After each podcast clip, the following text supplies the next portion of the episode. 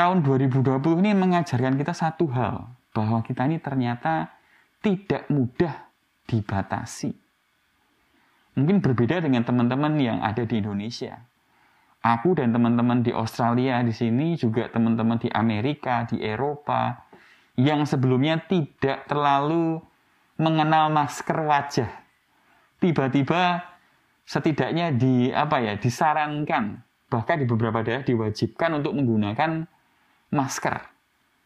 Dan masker ini menurut kami sangat tidak mengenakkan. Nafas jadi ngap-ngapan. Uap air kadang naik ke kacamata, bikin jadi embun tuh Dan kadang-kadang kita jadi enak pada bau nafas kita sendiri. Ini saya udah mulai enak nih, saya buka aja ya. Sementara di negara lain mungkin udah biasa menggunakan masker. Tapi ternyata ada juga yang nggak kuat untuk melakukan social distancing. Ya karena udah terbiasa ngopi bareng, kongko-kongko di angkringan, tahu-tahu dibatasi.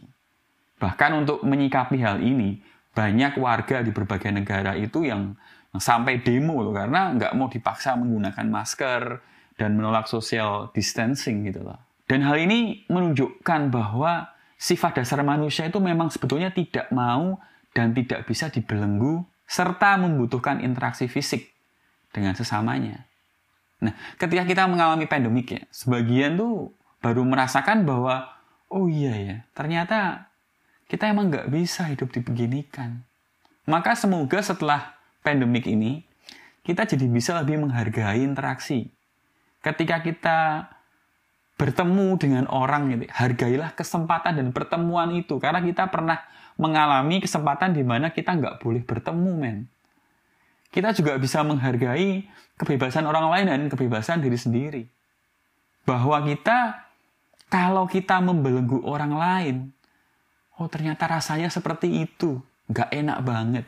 Sebaliknya, ketika kita menikmati kebebasan kita, pikirkan juga apakah kebebasan kita itu jangan-jangan malah membatasi dan membelenggu kebebasan orang lain.